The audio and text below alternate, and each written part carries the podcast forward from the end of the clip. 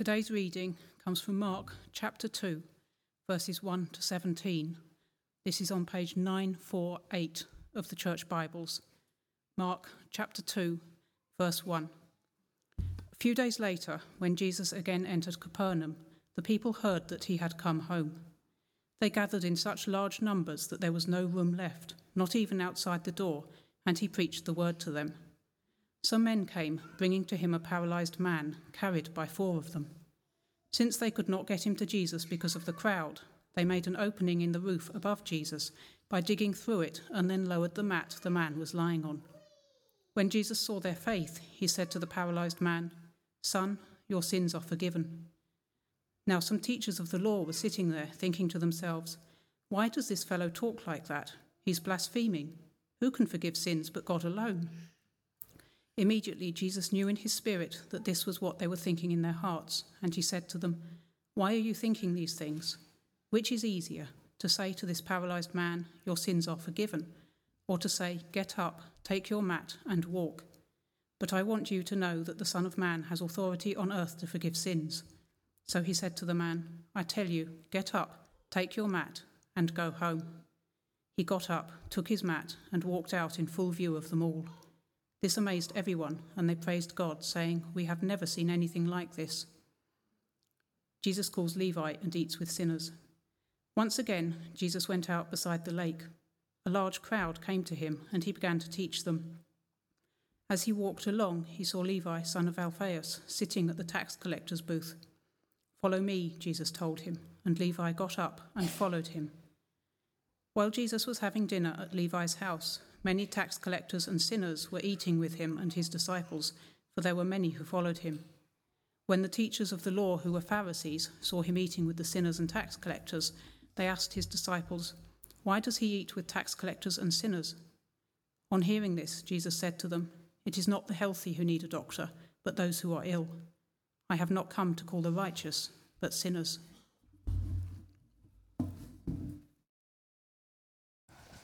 Thank you, Helen. So um, Janine's going to come and share with us more about the work of compassion and about Jesus and the company he keeps. So let's pray for Janine as she comes to share now.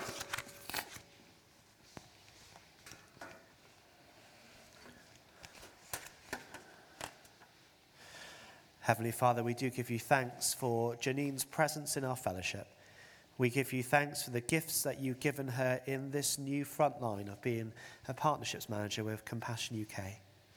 And we give you thanks for sending her to us this morning.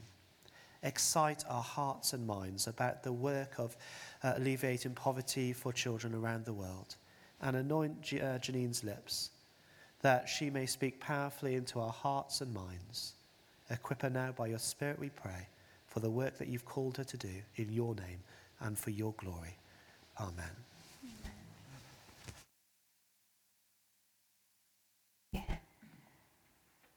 Good morning.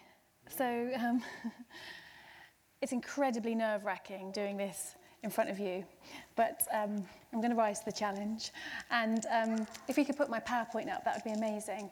Um, I really hope, and my prayer is that I can really bless you with what I've come to share today about Mark um, and the passage that we're focusing on today. But what I wanted to do before um, I start looking at Mark was just share with you a little bit about me that you might not know. So um, if we go to the next slide, please. So, um, so yes, I'm a, a, par- a partnerships manager for Compassion UK. So it's my job to link individuals like you with children who are living in abject poverty in one of 26 developing countries. So I have the most amazing privilege of spending day after day meeting with inspirational ministers like Matthew and um, finding out about their vision for their churches and their vision for overseas mission. And if we go to the next slide, I wanted to share with you um, kind of my testimony um, briefly. Um, and so I have had the most amazing blessing of spending three years of my life living and working in Kenya. Now, I was a really stubborn younger woman, and I felt God calling on my life. It took me to Israel, where I thought I was going to see a burning bush and find God. I didn't. It took me lots of different places. Um, one calling I did feel was that my, my, my, one of my life's kind of uh, focuses is about poverty alleviation, but I didn't um, give my life to God um, for quite a considerable period of time. I found myself in Kenya um, where I'm um, working um, with lots of different grassroots organisations. And one day, I'm walking down to this village here um, in Kenya, and um, it's a really poor village. Um, they have a, a high um, HIV rate and um, lots of orphans. and I'm running a women's empowerment group, um, basically in a cowshed. And um, I loved it. And I'm walking down, as you can picture it, you know, the, the, the red dirt track. And I'm walking down and I see a familiar sight. And there is a really old woman uh, grandmother, and she is bent double, and she has a pot on her head. You can picture it. She's been down to her shamba, her small holding by the river. Welcome, lovely to see you. Um, and she. Um, uh, she looks exhausted, she looks in pain, she's bent double, she's carrying this pot, and she looks up. Habari Leo Muzungu! How are you, white woman? And like she's just full of life. And she puts down her pot and she embraces me and she praises God. And it is just amazing. I mean, this has happened quite a few times. But that day, those of you who know me, one of my learning curves is I don't spend a lot of time stopping and thinking. And that day, I'm working on it, but that day I did stop and think. And I allowed myself, after we'd praised God and, and had our exchange, I allowed myself to think about where she was returning. And I knew where she was returning because I'd been to her home. She lives in a, a hut that was made of wood, you know, covered in with mud and a corrugated roof, no electricity, no water, no husband because he's died of AIDS, and no um, children because they have all died, but six grandchildren. And I thought, her life is unimaginably difficult. How is she doing this? not in her strength, but in his strength. Her faith is what is, what is enabling her to get up every morning and live this difficult life. And I realized that with all my wealth and affluence and status, I actually had very little in comparison to what she had. And so at last, I went and found my pastor's wife and I said, What do I do to give my life to God? And I was saved in Kenya. And that was 10 years ago. And then um, I. Um, uh, hand, uh, then my little boy was born, Wilbur, who you know. Um, and, uh, and then shortly after that, handed my dissertation in. And then shortly after that, I found myself in an aeroplane returning to the UK. I didn't know I was returning to Camborne, but that's where I returned to. And when I'm on the aeroplane, I'm thinking, Father God, how am I going to be a Christian in the UK? Because in Kenya, people are bold about their faith. People are praising God. People are not embarrassed about their faith. And I thought, how am I going to do this? And more importantly, how am I going to teach my little boy who's in my arms to be a Christian and to look at what is important in life, which is about keeping, for me, it's about keeping God central and the importance of relationships with those around you and those farther afield.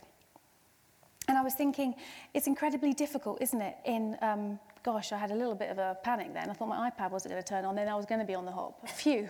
Um, um, I was thinking it's incredibly difficult in this society because we are um, under so much pressure to want a bigger house, to want better clothes, to want new a new car, to want an Xbox, to want a better laptop, to want all this technology.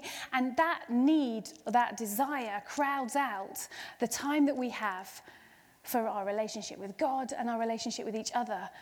And it was that was my prayer. Father God, how am I going to make a success of living back in the UK? And I'll tell you a bit later on about how God answered that um, prayer. But let's have a little look at what the Bible says in relation to that prayer that I was having. We are going to get on to Mark, but first of all, I just wanted to share something to you um, from Isaiah. So if we go to the next slide, the Bible shows us how God delights in rewriting stories. To bestow on them a crown of beauty instead of ashes, the oil of joy instead of mourning, and a garment of praise instead of a spirit of despair. They will be called oaks of righteousness, a planting of the Lord for the display of his splendor. And one of the most amazing things for us as Christians is that we get to be part of that. We get to be part of rewriting stories and the joy and the delight that comes with that. So when I turn and look at Mark, it was with trepidation. Because to be honest, because you're my home crowd, I can share with you, I don't normally kind of go off piste. And looking at Mark is me going off piste. So I've spent a couple of weeks really praying about this, and I really pray that what I've got to share with you about Mark will bless you. And I was really listening to Chris Duffett with real excitement about his boldness and about how, when he introduced our series on Mark, about how he talked about how Mark is full of um, stories of Jesus showing light and his stories of compassion and of love and of grace.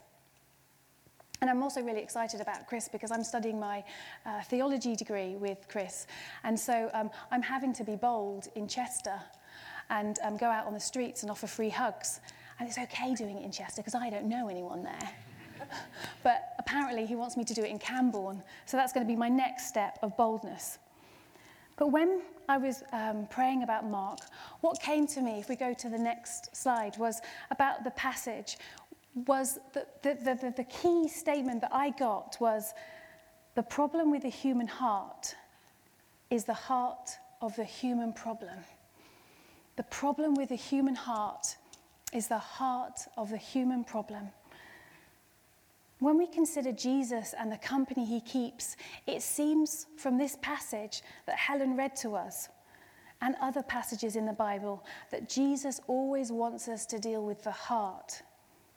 He wants to change a heart that's full of sin and pride to a heart that's clean and full and overflowing.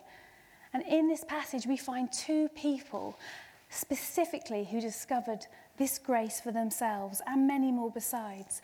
In verse 2, we read about how there was a really large crowd that had gathered. Everyone wanted to see Jesus, hear his words, and see his miracles. Jesus always sees the crowd, but he's interested in the individual. He's interested in each and every one of our hearts. And he will always reward faith and when he saw the faith of the four friends in verse 3, who were absolutely desperate to get their paralyzed friend to, to see Jesus, he responded with love and compassion. And it's that nature, that, that, that, that, that, that word compassion, that I wanted just to deviate and spend a little bit of time on. If we put the next slide up, please. Compassion's a terribly English word we read in the Good Samaritan that he was moved with compassion. I'm not sure what that means. So I don't think the word compassion does the emotion justice. So I've put up there, and I'm aware that we'll have some linguists, so I have to be very careful about how I, I pronounce this. But I put up there the Greek word for compassion, splagnizomai. Splagnizomai. And I want you all to have the experience of saying splagnizomai. So turn to the person next to you and say splagnizomai. Come on, splagnizomai. Don't spit at each other. Splagnizomai. When I say splagnizomai, I don't know if you got this experience, but it's something from the pit of your stomach that's making you be compelled to do something. It's not, I had compassion. It's, I've got splagnizomai. I have to do something because if I don't do something, I'm actually going to feel physically sick. And it was this feeling of compassion Later in the passage that we read that Jesus, we read that Jesus had dinner with Levi, with sinners, and with tax collectors, and that this was the cause of much gossip and derision from the Pharisees. But this threat to his personal reputation was not enough to deter Jesus because his heart was full of compassion compassion for other people that put his needs secondary. When looking at the paralyzed man, he saw a greater need than the physical issue. He saw the man's heart. Maybe his physical condition was a reflection of his spiritual condition. Maybe there was unforgiveness and bitterness and a spiritual paralysis that stopped him moving forward. As Jesus forgives his sins, it opened a door for other things to be dealt with his heart first, and then his body. In the ministry of compassion, we've seen over and over again the hope of forgiveness and new life coming into children's lives. And also, that that also begins to bring about change in their physical and emotional needs too. A hope rises up in the knowledge that God loves and accepts these young children and they begin to change their own circumstances.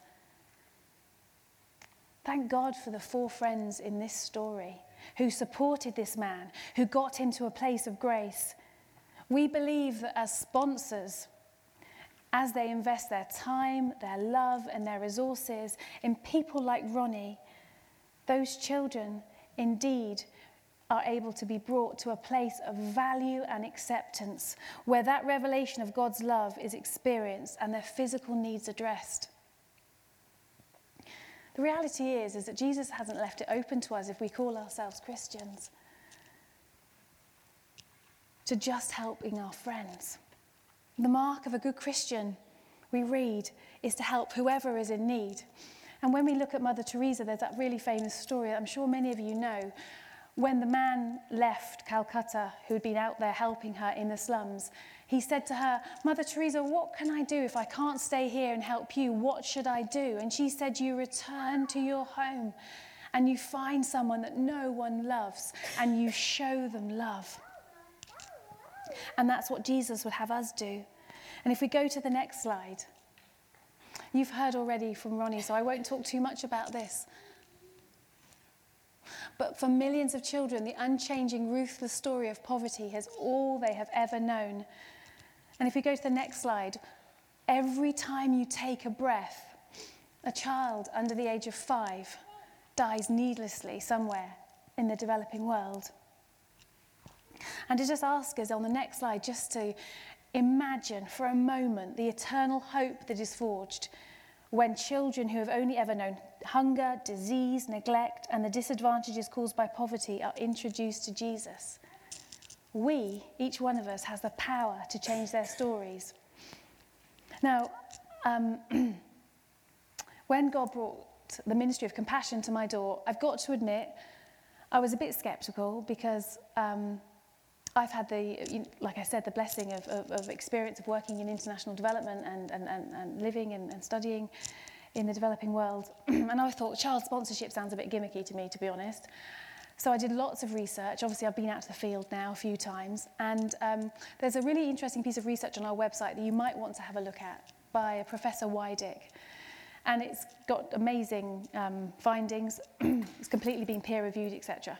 But one of the ones I wanted to draw you to is um, Compassion children, after they've completed university and completed um, their vocational courses, are 75% more likely to return to their villages and take up positions of leadership.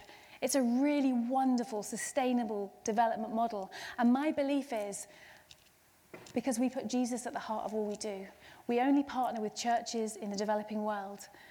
And every four minutes, a compassion child gives their life to God. And then they are fulfilling His calling on their life, and they are transforming individuals and communities.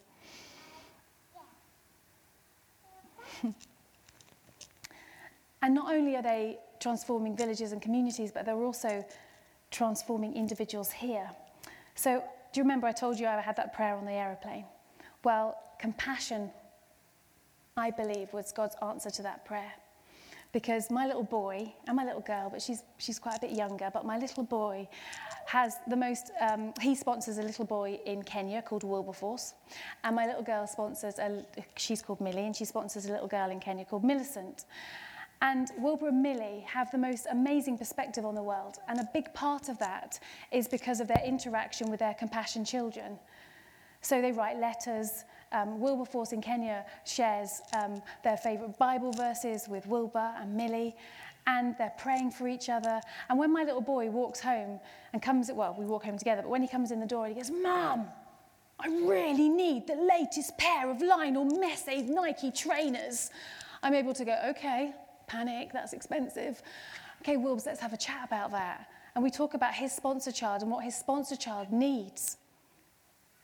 And my little boy Wilbur gets it. He's got the most amazing understanding of um, the wider perspective, which was the answer to my prayer. so much so that he sacrifices quite a lot for his sponsor child. Um, but I won't go into that now. Okay, so if we go to the next slide. Um, so every, um, oh, I wasn't expecting that one, but okay, let's talk about that one. So, um, sorry, Leviticus. I won't, I won't read it to you um, because I'm, I'm sure you're aware of, of this verse. But this one, as you know, I'm, I'm a relatively new Christian, and it's only really been the last three years that I've started to hear from God. And um, this passage particularly spoke to me because um, I found myself on my way to um, a really large church in Norwich called Proclaimers Church. And I was going to speak, and um, I'd just been blessed with another day's work a week. And I heard God say to me, um, Janine, you really need to sponsor another child. And I'm thinking, well, we already sponsored Millicent and a Wilberforce. Are you serious? So I kind of put it to the back of my head. And then um, two weeks later, I'm on my way to Bishop Stortford Baptist Church. And um, I have a whole pile of child profiles, and um, I'm praying for the children um, before I speak. And the fourth child down is called Janine, spelled the same way as me. So I'm like, okay, God, that's my child. And I suppose the reason I'm sharing that with you is because we need to be good stewards of our finances, clearly. But when I've taken out a step of faith, I've been amazed at what God is able to provide. So um, let's go back to the um, passage in Mark. And I have a question for you. The four friends made a hole in a roof to lower their friend. What will you do to get someone to the feet of Jesus? What price are you prepared to pay? But sometimes we are the friend, and sometimes we are the one on the stretcher. Maybe you need that support today, and you need carrying. Maybe you can be a support to someone today and carry them. Maybe you've been too long on the stretcher, and it's time to get off and carry someone else. When we seek to live as Jesus did, walking in love and grace, there will be those who oppose us I am learning. And there will be those who misunderstand us. I am learning. But the religious people always raise their objections, whatever Jesus did. And Jesus' response to those who criticize his eating and drinking with sinners was basically, I've come for the ones who acknowledge they have a need. Not you who think you have everything, not the healthy, but the sick. And I'm just so excited to be part of Camborne Church because we get that we have such a wonderful outward vision whereby we have the most beautiful coffee shop that on a daily basis is offering love and support and hospitality to our wider community. Where we have a food bank led by um, Julie and Fleur and, and Jackie's coffee shop and Kate's coffee shop, um, where we have a food bank that's reaching out to those people in dire need in our community, where we have a parish nurse that provides the most outstanding support to the sick in our community that is just inspiring and so needed. Where we have um, the work of Nigel and his mission and giving group that means that we're able to support the Bishop of Goma, Desire, with all his wonderful work in the Democratic Republic of Congo and our recent work in Uzamateli. As a church, we are being led to be outward focused, which is what Jesus is asking us to do. But that's not enough. There is a responsibility on us as individuals because it is the individuals that make up a church, as we know. And He's calling us as individuals to play our part. And today, I'm giving you an opportunity. If God is laying it on your heart to think about sponsoring a compassion child, then you have an opportunity today to come and speak to me about it. I've brought 25 children from Kenya. They're from a small village, uh, well, a small town um, called Kisumu, which is about three hours from the central city of Nairobi. And we have the opportunity to have a church to church partnership. There are lots of children here. There's a little girl called Cindy who is aged four, and um, she um, it just lives with her mother, not with her father. And there are four children in the family. And she is looking for a sponsor. And so I suppose I'm asking you if God's laying it on your heart to think about sponsoring a child, if you wanted to raise your hand, you could now, and I can hand you a child, not to say that you need to sponsor that child, but just to say, actually, I want to hold a child and think about it and pray about it, and then come and speak to me at the end. So if anyone would like to sponsor a child, please do raise your hand, and um, I can hand one out to you. Would anybody like to? Thank you so much. That's amazing. Would, I, would you mind, Hannah, handing them out for me? Thank you. Bless you. Thank you so much. And please do come and speak to me. And don't take the children home without speaking to me. Thank you so much, Hannah. Bless you. Thank you. So, just to conclude, thank you so much. It is clear from this passage that Jesus expects us to show compassion to whoever is in need, and through this enter the kingdom of God. Children teach us, I have learned, so much about dependency and faith. They acknowledge their need. So today, if you have a need of Him, come humbly, come willingly, and come in faith. Thank you so much.